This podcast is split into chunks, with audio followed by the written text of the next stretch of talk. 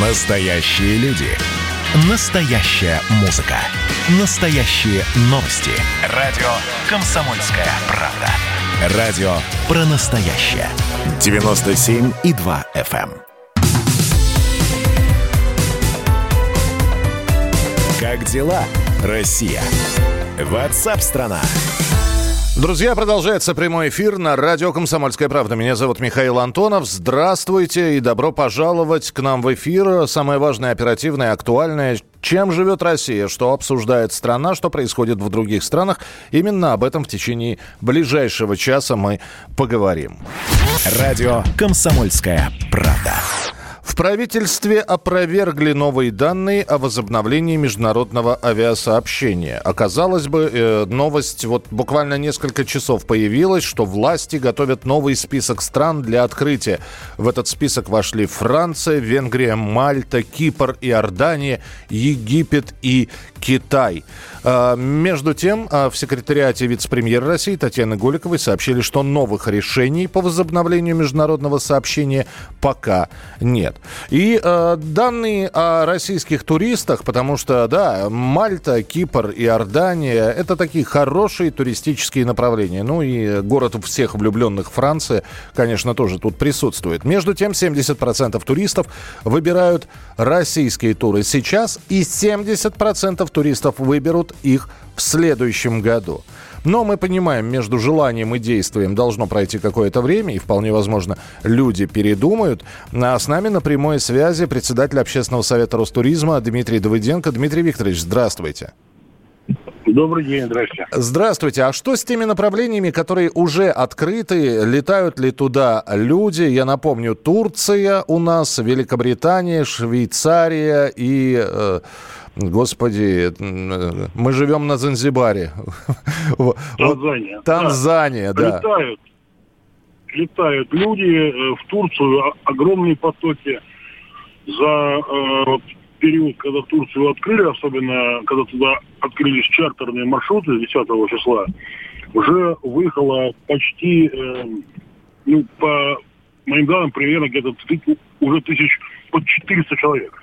Угу. Вот. А что касается Великобритании и Швейцарии, там ситуация несколько иная, потому что, во-первых, количество рейсов достаточно маленькое, и эти страны ввели карантин. То есть человек, который прилетает в Великобританию, все равно должен оставаться там 14 дней на карантине, что, конечно, сильно э, препятствует, скажем так, туризму в таком классическом понимании да, этого слова. Но в этом, году, в, в, этом, в этом году мы ставим, э, собственно, жирную точку по отношению к международным перелетам, ну, даже если их и откроют, потому что туристический сезон, он вроде бы как бы уже потихонечку закрывается. Или все-таки пока многоточие?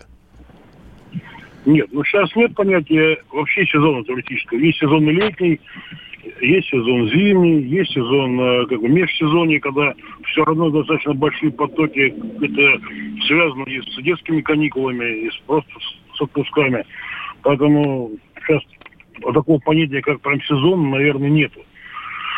Что касается стран, которые вот в этом списке, которые сегодня появились в СМИ, есть, на самом деле там было просто поручение оперштаба, поручение в адрес Росавиации и Роспотребнадзора подготовить предложение по открытию этих стран. Uh-huh. То есть э, это показатель того, что просто работа ведется в отношении вот этих стран, но решение, как правильно сказали вам сегодня в э, секретариате Голикова, не принято еще. А скажите, вот все-таки финальное решение. Я понимаю, что возможны договоренности между странами, но некоторые из них отчитываются о том, что у нас все готово, и э, какие-то темные силы это все тормозят. Все-таки э, решение финальное, э, оно со стороны России или со стороны тех стран, которые там попали в этот список? Ну, решение о возобновлении авиасообщения принимается на основании взаимных договоренностей. Где-то Россия готова открывать, те страны не готовы, где-то наоборот. То есть э, вот когда будет такой консенсус достигнут между правительствами двумя государствами, да, и будет принято решение об открытии этих направлений. Тогда, Что касается да. Египта, там речь шла только про Каир. Да-да-да, про Каир, все правильно, абсолютно точно. Чтобы не было понимания, да, что это там курорт открывается место.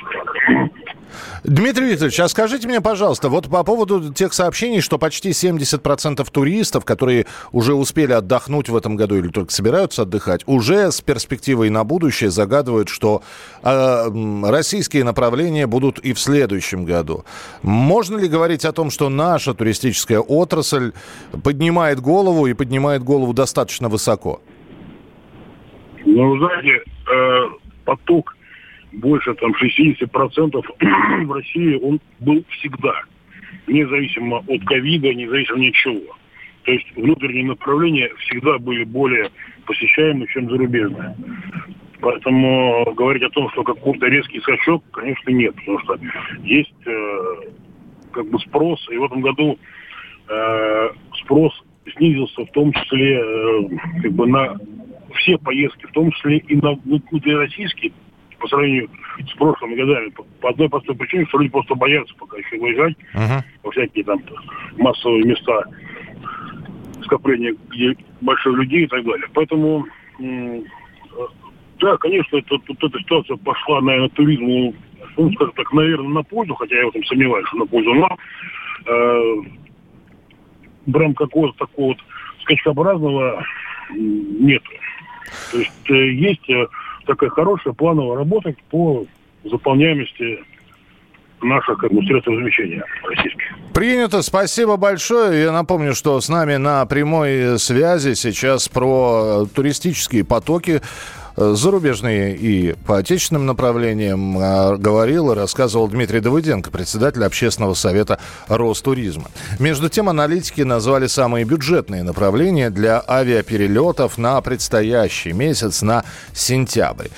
Чаще всего э, уже это они проанализировали просто список предзаказов на, в том числе на авиабилеты и какие направления оказались в этом списке. Москва, Санкт-Петербург, Екатеринбург, Казань и Новосибирск. Самые дешевые полеты из Москвы в сентябре в Санкт-Петербург, в Воронеж, в Чебоксары и в Саратов. Билет в любой из этих городов в один конец обойдется чуть дороже тысячи э, рублей. Из Санкт-Петербурга более выгодно отправиться в Москву. Билет в одну сторону можно найти за 1050 рублей. За полторы тысячи можно посетить Ярославль, Казань или даже Калининград. Также эксперты отмечают, что из Москвы и Санкт-Петербурга можно недорого отправиться в Лондон, с которым в августе открылось авиасообщение. Стоимость билета в этот британский город начинается от 4000 рублей. Присылайте свои сообщения 8967 200 ровно 9702. 8967 200 ровно 9702. А уже через несколько минут в программе WhatsApp страна мы расскажем, что после пандемии, после того, как люди вышли из самоизоляции, именно мигранты нашли работу быстрее, чем россияне. Почему? Расскажем обязательно. Присоединяйтесь к нам в социальных сетях. Подпишитесь на наш канал на YouTube. Добавляйтесь в друзья ВКонтакте. Найдите нас в Инстаграм. Подписывайтесь, смотрите и слушайте. Радио «Комсомольская правда». Радио про настоящее.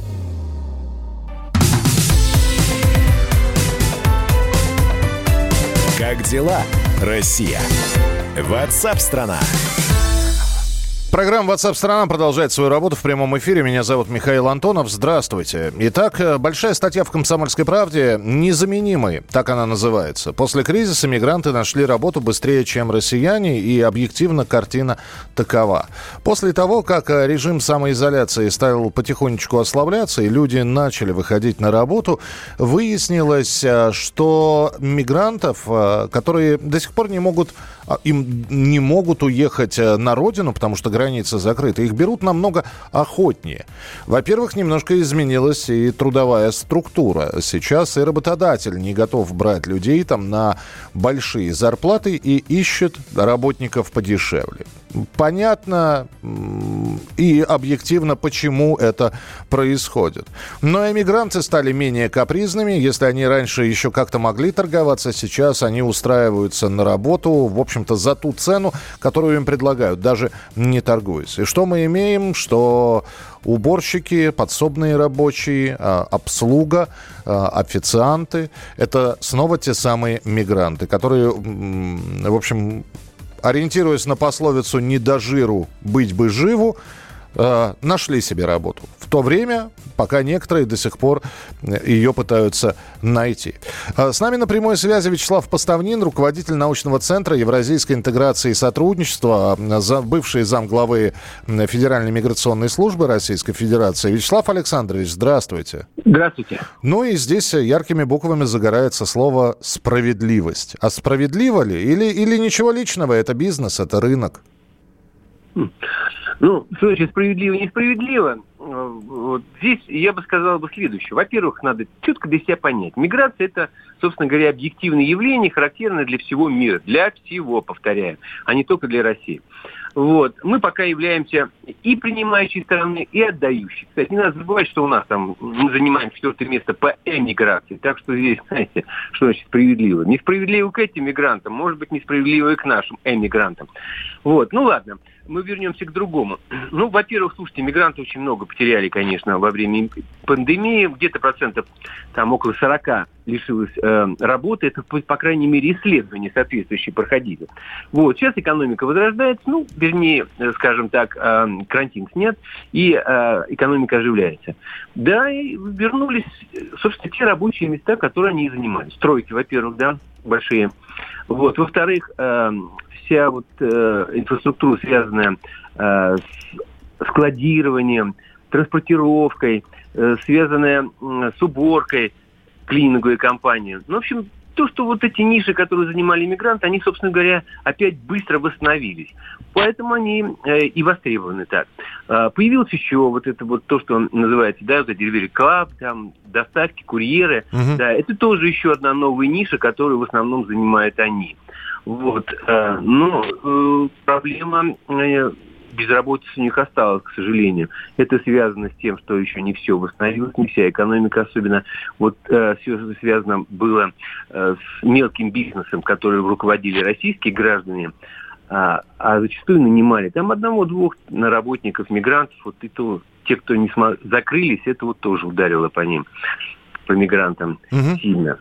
Вот. Перспективы да. какие? Все-таки э, мы же понимаем, границы когда-нибудь откроют. И говорят, что там чуть ли не несколько миллионов человек с- собираются вернуться на родину. Но мы же понимаем, одно дело собираться, а другое дело действительно пересечь границу. Когда граница откроется, ситуация поменяется или мы будем также наблюдать ту картину, которая есть сейчас? Когда границы откроются, мы увидим еще больший приток мигрантов вот, потому что там много застряло людей, которые э, вернулись там, ну, по каким-то причинам или уехали, ну, что называется, в отпуск или по каким-то семейным причинам, вот, э, и не могут вернуться обратно, и к этому времени еще подрастет и выйдет на рынок труда молодежь, да, которых достаточно много, потому что эти республики или государства среднеазиатские, они пока каждый год э, выбрасывают на рынок новые э, трудовые ресурсы, в отличие от нас. Если у нас убывает трудовые ресурсы, то они выбрасывают. Поэтому мы только увидим увеличение. А то, что сейчас э, вот люди хотят уехать и не могут. Но понимаете, это же ведь у нас их несколько миллионов человек, там может быть 6-8 миллионов – Естественно, кто давно уже не был на родине, потом есть какие-то семейные обстоятельства, семейные, там, прочие обстоятельства, когда ему нужно просто прибыть домой по каким-то причинам. Естественно, из такого количества их достаточно много, которые хотели бы выехать. Ну, никто их, правда, не считал. Но это сотни тысяч. Это нормальный процесс обмена, да, всегда кто-то уезжает, приезжает, они уезжают, возвращаются – это э, все вписывается в систему, которая была раньше.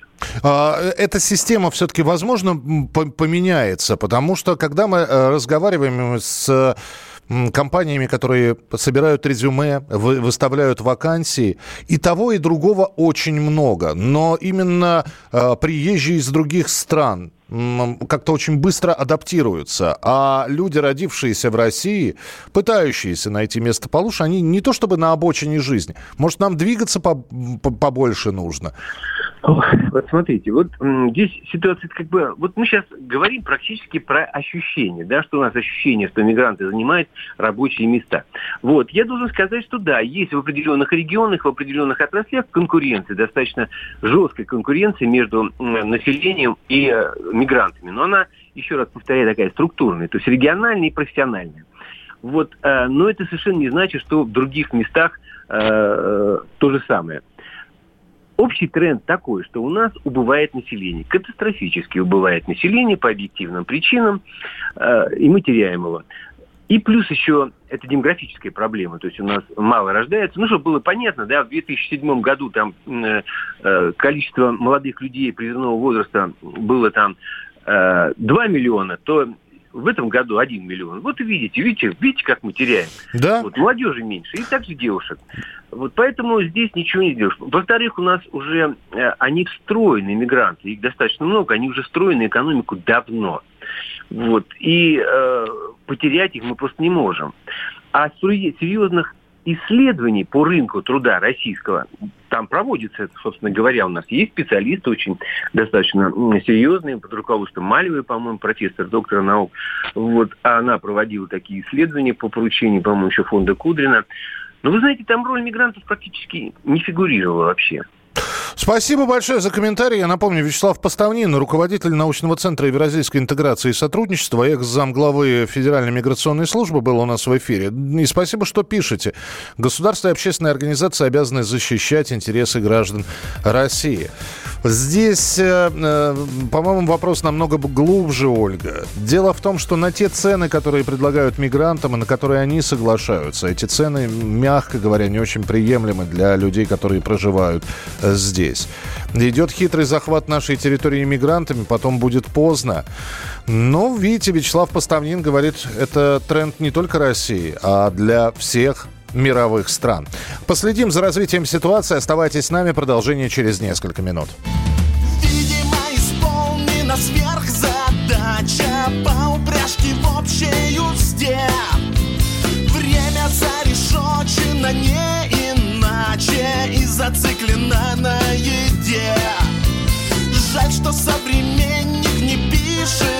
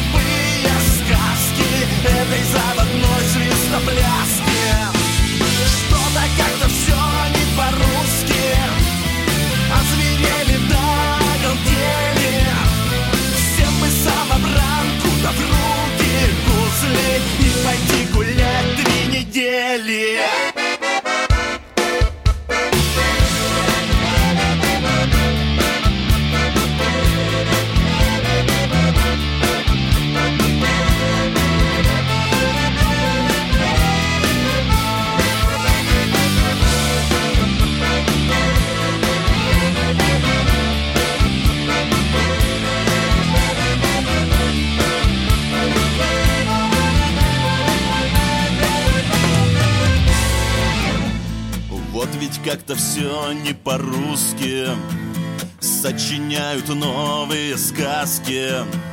Ну кому нужны эти сгустки краски странной барматушной закваски?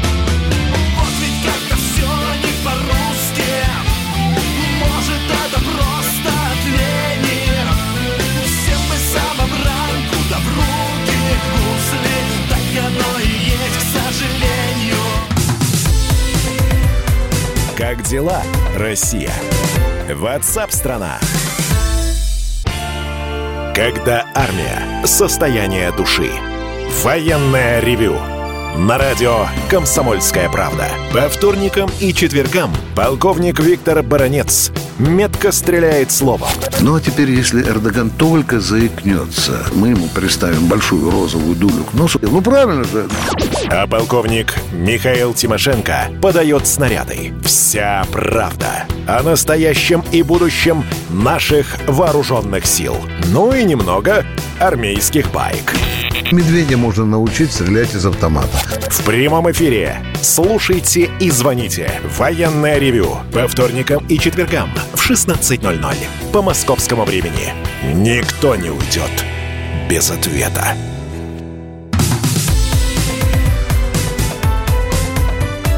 Как дела, Россия? Ватсап-страна!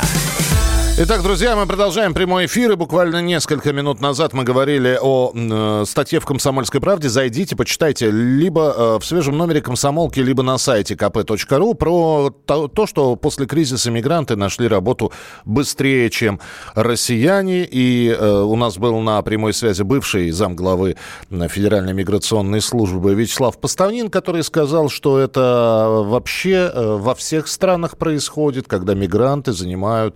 Э, места рабочие, соглашаясь на не самую высокую оплату. И, э, к сожалению, там для нашей страны это еще и демографические провалы, когда, в общем-то, работать по большому счету не, некому.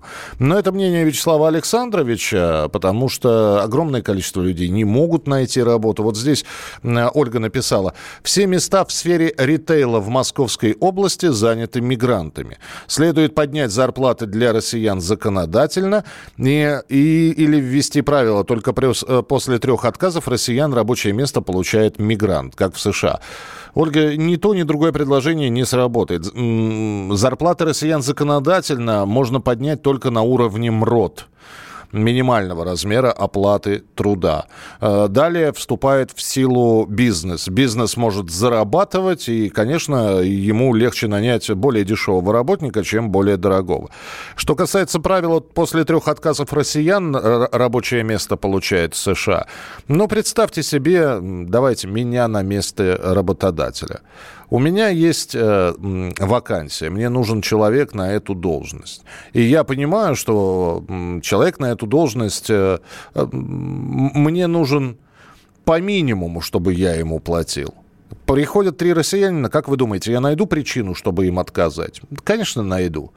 Это могут быть абсолютно разные причины. Не хватает квалификации, вы знаете, у нас тяжелое производство и так далее и тому подобное. Я найду причины для трех отказов россиян, чтобы э, взять на рабочее место выгодного для меня гастарбайтера.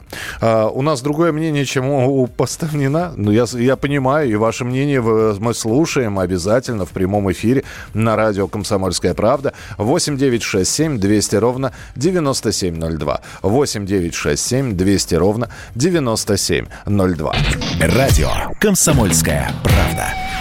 Мы так про беспорядки в Беларуси периодически говорим, но я бы еще и поговорил про беспорядки, которые вчера были во Франции. Именно так французы сокрушались проигрышу клуба Пари Сен-Жермен в финале Лиги чемпионов, когда Бавария одержала победу. Встреча закончилась со счетом 1-0. Лучшим игроком финального матча признан автор единственного гола Кингсли Коман, а тренер Томас Мюллер выделил Мануэля Нойера. Немецкий клуб выиграл все 10 матчей Лиги чемпионов в этом сезоне, забил 44 мяча и близок к другой исторической победной серии. Как там, говорит, в футбол играют 22 человека, а выигрывает все равно Германия. Андрей Вдовин, спортивный обозреватель с нами на прямой связи. Андрей, привет. Привет. Но не только Германия. Бавария все-таки это и сборная мира небольшая. Как ты говорил, уже и Команд был э, признан лучшим игроком матча, а лучшим игроком всей Лиги Чемпионов, я думаю, стоит признать Роберта Левандовски. Слушай, ну, опять же, ты вчера смотрел э, этот матч наверняка, и я смотрел. Давай признаемся, что французы упустили огромное количество возможностей. И здесь уже сработал другой принцип. Не, забыв... не забиваешь ты, забивают тебе. Ну, действительно, это так, но если верить еще в какую-то высшую справедливость, да, то я э, думаю, что все-таки Бавария заслужила вот этот вот трофей, такую удачу в финале. Э, потому что ПСЖ, ну, все-таки, будем откровенны, да, э, во-первых, у него был преференция в этом сезоне, да, я имею в виду по весне, ПСЖ же не играл в своем чемпионате, он готовился исключительно к, к Лиге чемпионов. Э, был комфортный график у них, а Бавария вот и выдержала и сначала чемпионат Германии, который она выиграла, да, и потом вот довершила э, все это дело, во-первых, разгромом Барселоны, да, а потом победой в финале. Ну, то есть заслуженные по делу. Да, заслуженные по делу. Я говорю, что я в восторге от Роберта Левандовски, да, который в турнирах, в которых выступала Бавария, и в которых она выиграла, да, это чемпионат э, Германии, Кубок Германии и Лига чемпионов, Левандовский был лучшим бомбардиром всех этих турниров. Я напомню, ему 32 года. Да-да-да, то есть игрок считается уже возраст... возрастным, а игрок э, сборной Польши и, собственно, Мюнхенской Баварии. Давай к нашему чемпионату вернемся. Вчера было противостояние Спартака Локомотива. И, э, ну что, Спартак взялся за ум и волевую победу одержал. Согласен полностью, потому что я был на этом матче, я видел, как все это происходило, да, и если в первом тайме Спартак еще так более-менее раскачивался, да, то во втором это был действительно хороший такой ураган, в хорошем э, смысле этого слова. Э, очень неплохие атаки, фланговые атаки, очень хорошая борьба э, в штрафной, в чужой, и замечательные голы. Так что мне кажется, что вот такой вот именно Спартак все болельщики и ждали, когда вот вернется именно такая команда. Слушай, но здесь ведь вот какая история. Давай вспомним, что еще пару недель назад владелец «Спартака» говорил, что из-за судейства готов сняться с чемпионата России по футболу. Э, буквально сутки прошли, и Леонид Федун сказал, что это, было в сердцах сказано. Но, оказывается, свято место пусто не бывает. И вот уже руководство футбольного клуба Уфа говорит о судействе и тоже говорит, что готова снять команду с чемпионата России. Прямо ну, мод, модный тренд такой. Можно, можно сказать, что даже модный шантаж. Да? Совершенно все четко понимают, что ни Уфа не снимется с чемпионата, не, не собирался сниматься с чемпионата. Но что вот мне кажется, кажется важным в истории со Спартаком, да, что тему судейства принципиально тренер и игроки не обсуждают. Да, можно те же вопросы задавать генеральному директору э, Шамилю Газизову по судейству, то он старается их избегать, да, но вот вчера, опять же, да, и общались с Жики, да, и спрашивали у него э, про судейство, он на отрез отказался об этом говорить. Да и другие игроки тоже э, эту тему избегают, и это делает, мне кажется, им честь. А, то есть ты считаешь, что, опять же, это просто угроза, которая никогда не будет реализована? Это угроза, которая заставила встряхнуться судей, потому что скандалов стало меньше. А с судейским корпусом разбираться будут, Андрей, скажи мне? Ну, я думаю, что будут, но сделают это немножко погодя, да, потому что, чтобы дать понять, что их не угрозы испугали, да, а э, сами они захотели, сам Российский футбольный союз захотел что-то исправить в судействе, и поэтому проводит реформы. А никакими шантажами их не запугать. Спасибо большое. С обзором спортивных событий Андрей Вдовин был у нас в прямом эфире. Друзья, в начале следующего часа Николай Стариков, Владимир Варсобин в традиционном своем споре сойдутся, и ваши мнения обязательно будут важны. Я напомню, телефон прямого эфира 8 800 200 ровно 9702, 8 800 200 ровно 9702, и ваше сообщение 8 967 200 ровно 9702.